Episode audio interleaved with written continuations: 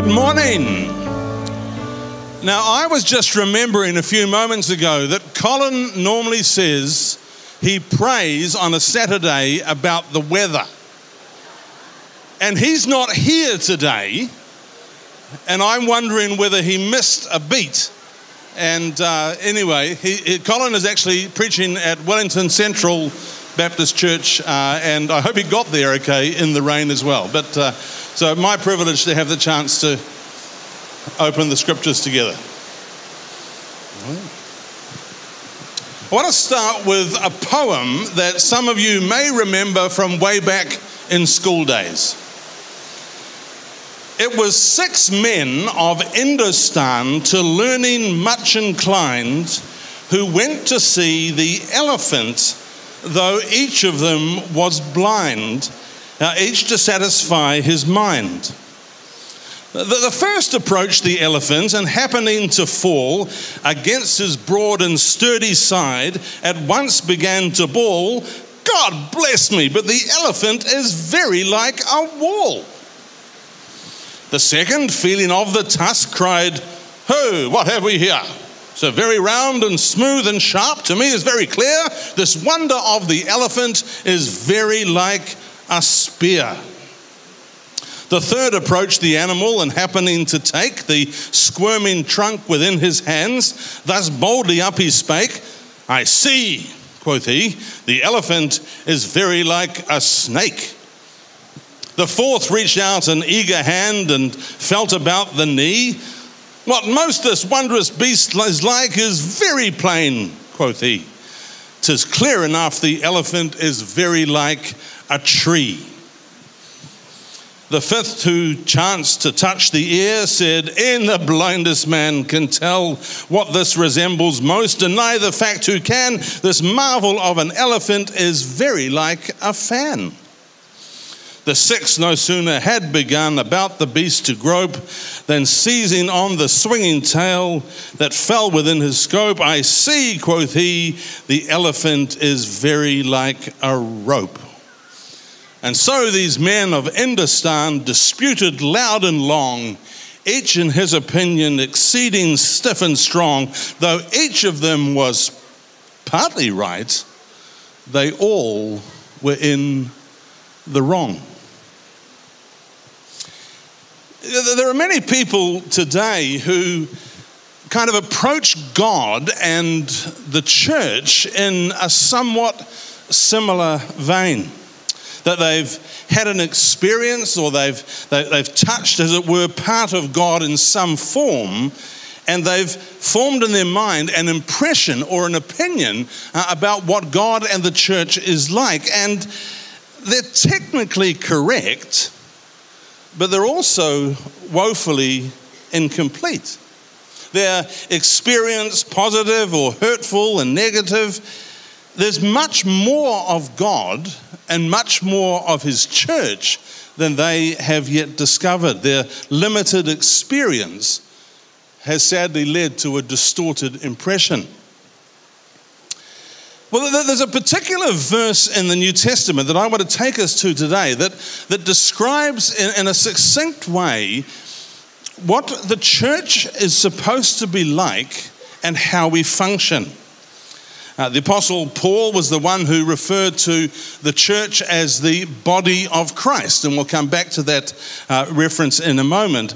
But it describes how God has chosen to reveal himself through the members of the church. People actually like you and me. And it comes from the first of two letters that the Apostle Peter wrote to, uh, excuse me, groups of scattered Christians around about the middle of the first century AD. And he was giving them actually a bit of a rev up uh, as, uh, as to what they were supposed to be doing and what they were supposed to be like. Were they uh, exercising their responsibilities and making a difference on how people came to understand the nature of God? Here's what Peter said in 1 Peter chapter 4 verse 10. He said, Each of you should use whatever gift you have received to serve others as faithful stewards of God's grace in its various forms. Now, as we must always do with a single verse like this, we put it into its proper context. And in the verses uh, immediately prior to this particular verse, Peter is reminding them about how the end of times was coming, and with that, the return or the second coming of Jesus. And with the end of the age, there will be a reckoning and accounting for how we have performed or how we have behaved. And therefore, Peter, uh, and along with other New Testament writers, was wanting the church to be mindful of this so that when the time comes, we will actually have something to report. I don't know, but maybe there were two types of lazy Christians in Peter's day that he had in mind. There uh, were those perhaps who believed that the end uh, was imminent and therefore there's not a lot of point in us trying to be active and do too much because, well, Jesus is coming again and we may as well just sit back and wait for it to happen. And at the other end of the spectrum were those who kind of thought, well, the, the second coming of Jesus is a long way off, so there's no rush. We can sit back and chill, you know, don't stress, take it easy. We've got plenty of time to get our act together. Well, Peter and, as I say, other New Testament authors were anxious that we didn't think like that, that we were prepared whenever the coming of Jesus would be, that he would find us doing and being the kinds of people that he had destined us to be. Now, I mean, this particular verse introduces us to a really large subject matter that we're not going to have time today to do justice to in uh, all its fullness. So I acknowledge that right up front. The whole subject of spiritual gifts uh, is described in, in several parts of the New Testament. And the, the writers of the New Testament wanted us to understand how it affects every single follower of Jesus and the view of the church that we hold and which other people are able to see. Now, sadly, for, for hundreds of years, uh, this has been actually a neglected subject in the teaching of most churches. And I'm thinking globally uh, in that sense there. The, the assumption has been for probably 1500 years or more that the only real people that God calls and therefore gifts to be his servants are the professionals, the ministers, the pastors, the priests, the people that are ordained clergy, the people that you see on the stage. They are the people who serve God as distinct from, can we use the term, the rank and file ordinary church member they tend to have more of a, a passive participation. Well, in actual fact, as we're going to see in a moment, the opposite of that is supposed to be the case. Now, now, some of us, I suspect, come from church backgrounds where there has been a, a lot of teaching about spiritual gifts, in some cases, maybe too much, uh, or at least certain types of gifts. For others of us, I'm guessing some of what I want to share today might actually be somewhat new information that you will need to assimilate as a follower of Jesus. But, but jumping into what Peter was having to say here, that there are a number of core principles about the nature of the church and spiritual gifts that are worth us wrestling with. And the first of these is that each one of us has received a spiritual gift or gifts in order to serve in God's cause.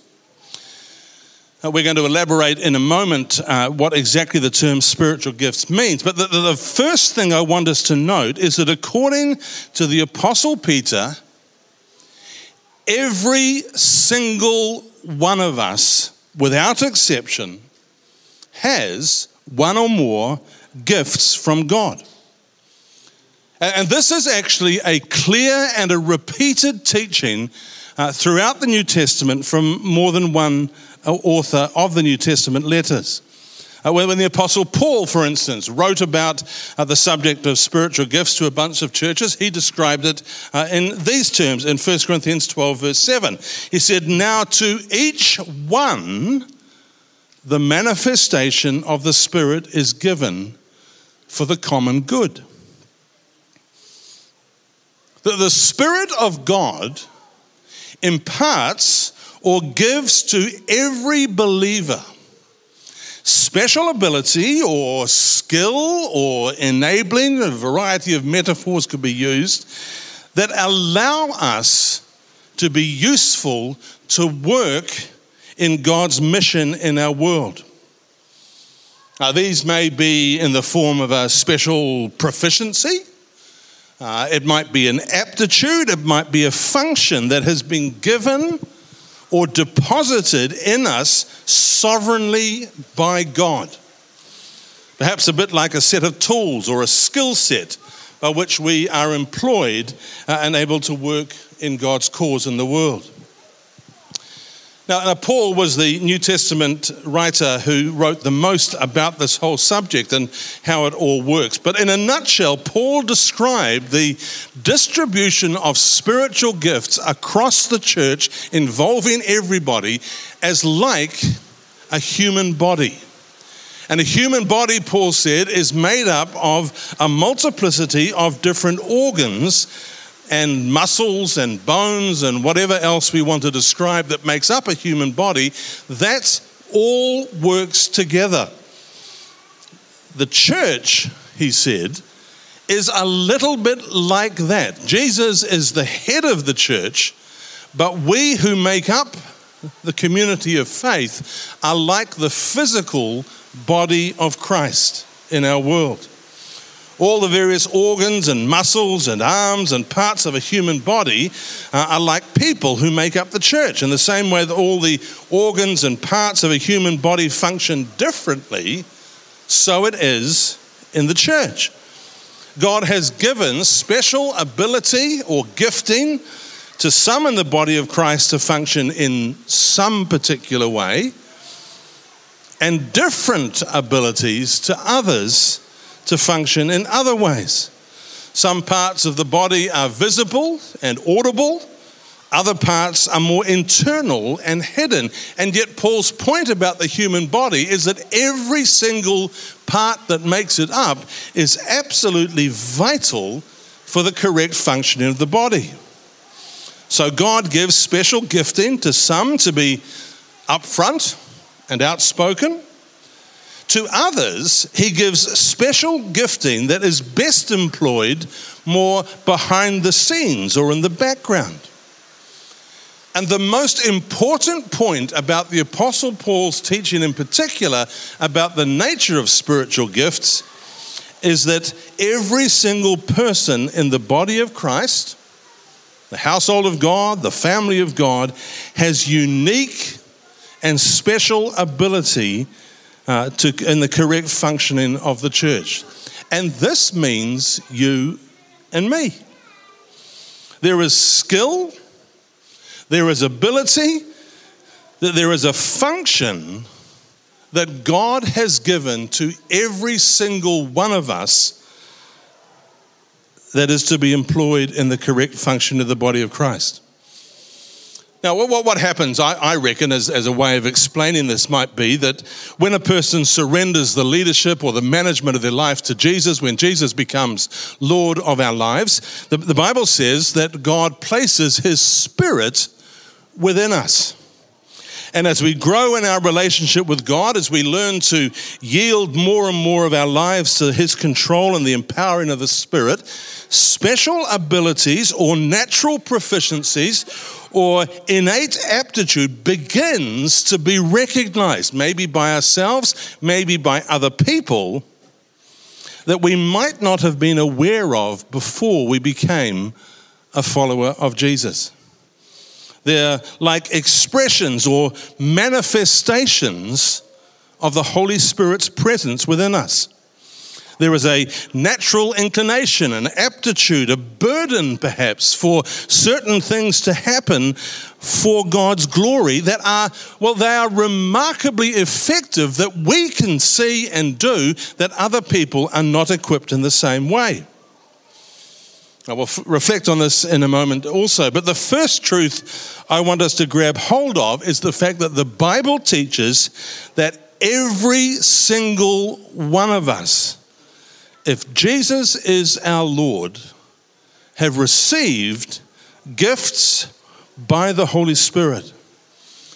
And when the Apostle Paul uses the term to each one, the uh, original words in the Greek language that the New Testament was written in have a particular meaning about each one. They mean literally each one. There are no exceptions. Now, some of us may not have much of a clue at this stage as to the nature of our gifts. But our ignorance of how we are gifted and equipped by God does not actually uh, change the fact of God's sovereign choice to distribute spiritual gifts uh, across the church. It simply means that we might need to learn what they are.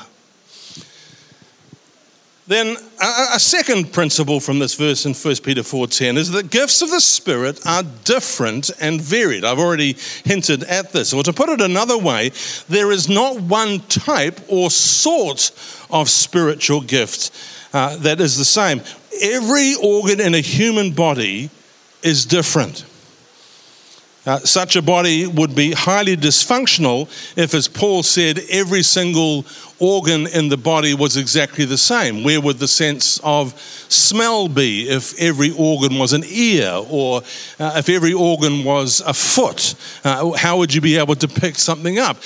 By God's design, the human body is made up of all manner of different arms and limbs and muscles and sinew and flesh and, and, and what have you and organs so that the body can function collectively. Likewise, Paul said, by God's design with the church.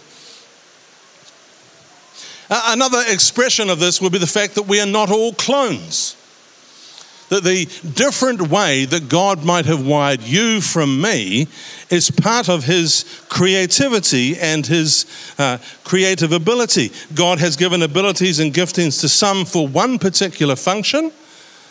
But others operate in an entirely different manner. Maybe the analogy of an orchestra uh, might help us to get our heads around this. When the conductor gets up in front of the orchestra, the orchestra is made up of what? A multiplicity of different instruments. They don't all make the same sound. More than that, when the conductor conducts the orchestra, they don't all play at the same time, nor do they necessarily, on the musical score, all play the same note. And yet you put them all together and you have a beautiful harmony. And so it is with the church. When it comes to following Jesus or being part of the body of Christ, we are not meant to all have the same abilities or giftings as others.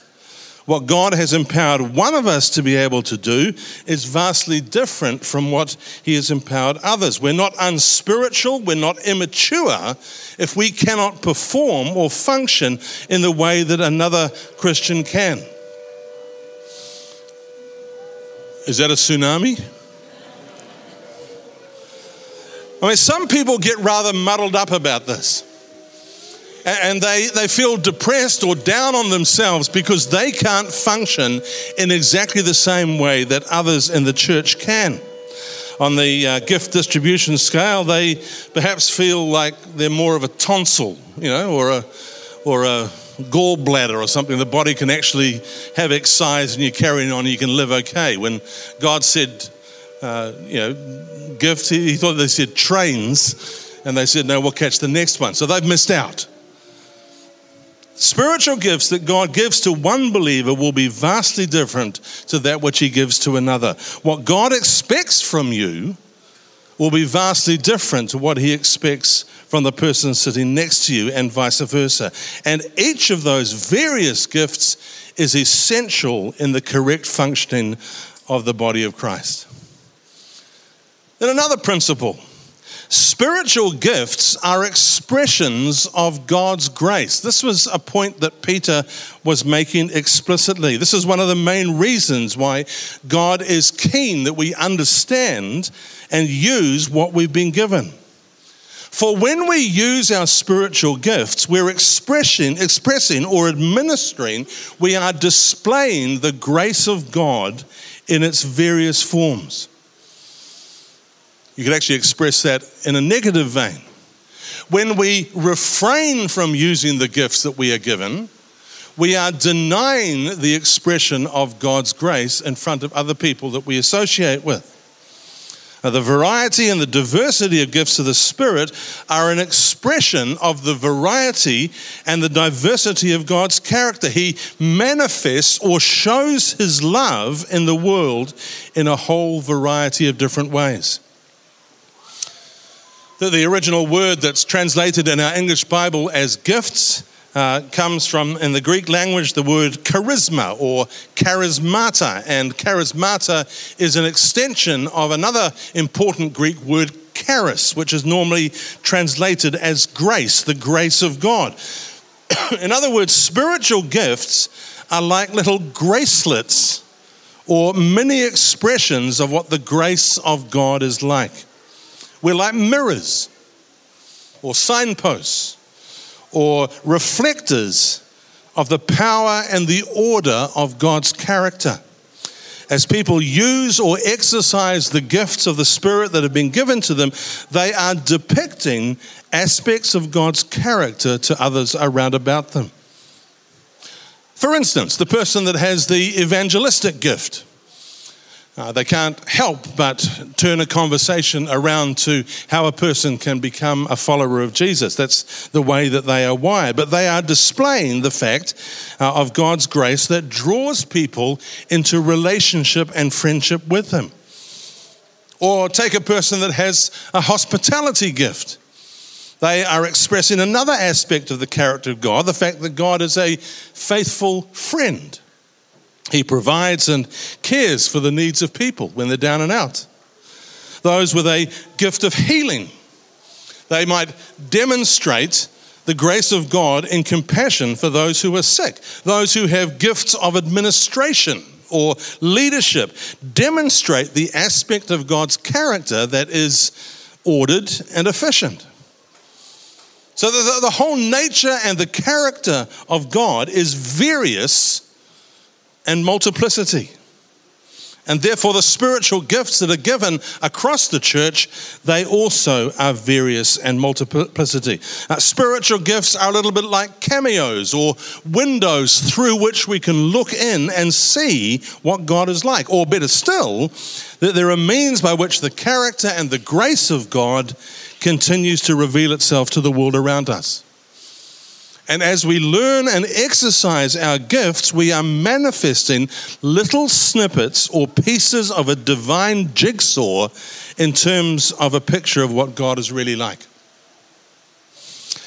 Now, I'm guessing here, but I, I, wonder if the authors of the New Testament were writing today about a subject like spiritual gifts. They, they might have used something like a sporting analogy. Take something like cricket, for instance where you have specialist batsmen who have very different skills, for instance, to specialist bowlers. Or take a sport like rugby and a team like the All Blacks or the Black Ferns. That there are some players who are built for uh, high impact forward play, and there are others who can run like the wind who form the backline. That there's a specialist goal kicker or there's the team captain whose leadership and motivational skills bring or draw out the best from the rest of the team. There are coaches that train the players and a management team that handle the business side of things. There are administrators who make sure that travel plans and accommodation arrangements are made. There's a team doctor and physical therapists who patch up injured players and a locker room crew that make sure all of the uniforms are available and they're in the locker room before play just the right time, and so on and so on. We sometimes wrongly assume that a team wins a game because of a few star players. Uh, behind the scenes, behind even those who are visible on the field, are a plethora of people with different specialist skills who make up a successful franchise. The Apostle Peter's point when we exercise our spiritual gifts that we have been given, we are manifesting or administrating the multifaceted grace of God in its various forms. And then one more. Spiritual gifts are given in order to serve. Each one should use whatever gift you have received to serve others. And there are two really important principles to understand about why spiritual gifts are distributed across the body of Christ. The first is that they are not given to us for our own sake. They are given to us for the sake of others. And in this sense, maybe actually the English word gift here is uh, a bit misleading because we typically associate a term like that with the exchange of ownership of property. If I give you a gift, I am relinquishing the ownership of that thing, and from then on, having given it to you, it's yours to do with what you like. When it comes to spiritual gifts or charismata, the focus of the gift is actually different. Its purpose is not necessarily to bless the person who receives or manifests the gift but rather that the recipient would serve and bless or encourage others. They are a means by which we serve others. So, spiritual gifts are not selfish possessions that we own, that we can do with as we please. They are certainly never merit badges or signs of spirituality that they are something given to us not so that we will feel blessed, they are given or distributed in order that we might be able to be a blessing towards other people. Spiritual gifts, in that sense, are other centered, not self centered. They're like tools that a master craftsman has lent to us in order that we might fulfill our assignment. But the second really important principle we need to grasp is the fact that serving is actually at the core of what it means to be a follower of Jesus. And if there's one particular truth that I would love for us to grasp hold of as we imagine ourselves continuing to grow and filling a new building down the road, is that it's going to take every single one of us pulling our weight and using the gifts that God has given us in order for our church to flourish and succeed. And so, therefore, serving others, serving in the body of Christ, this is normal Christianity. Or turn that on its head Faith in Jesus that does not result in serving others or serving in God's mission in some form, well, that is actually subnormal or abnormal Christianity. It's the opposite of selflessness. If spiritual gifts belong to anyone, they actually belong to the body of Christ, not our individual possession. They're given in order for the body of Christ to function and express the full manifestation of the grace of God. So, again, the person who has a spiritual gift, they discover of healing, for instance. They, they, don't possess the power or the ability to wander around and just lay hands on and heal whoever they come to. Their gift simply manifests itself at those times and situations when God, by the leading of the Spirit, is wanting to touch and heal a person in need. Likewise, with a spiritual gift like knowledge or discernment or prophecy. Uh, they have not been given special ability from God to be able to see and know the secrets of every person they come along. Their gift is given in order to minister to or serve those people that God is wanting to touch in a given time and place. Likewise, could be said for all the other gifts as well. They're not the possession of the individual, they are manifestations of God's grace in all its various forms. They belong to the body of Christ and are given or loaned to us so that we might be able to serve others. So, where, where does all of this find application for us uh, in our context here? How do we throw a rope over these lofty principles and pull them down to our context? Well, well, maybe one key application might be recognizing that being actually a passive Christ follower who merely warms a seat in church and believes that the only real servants of God are those that we see on the stage, that's a heresy.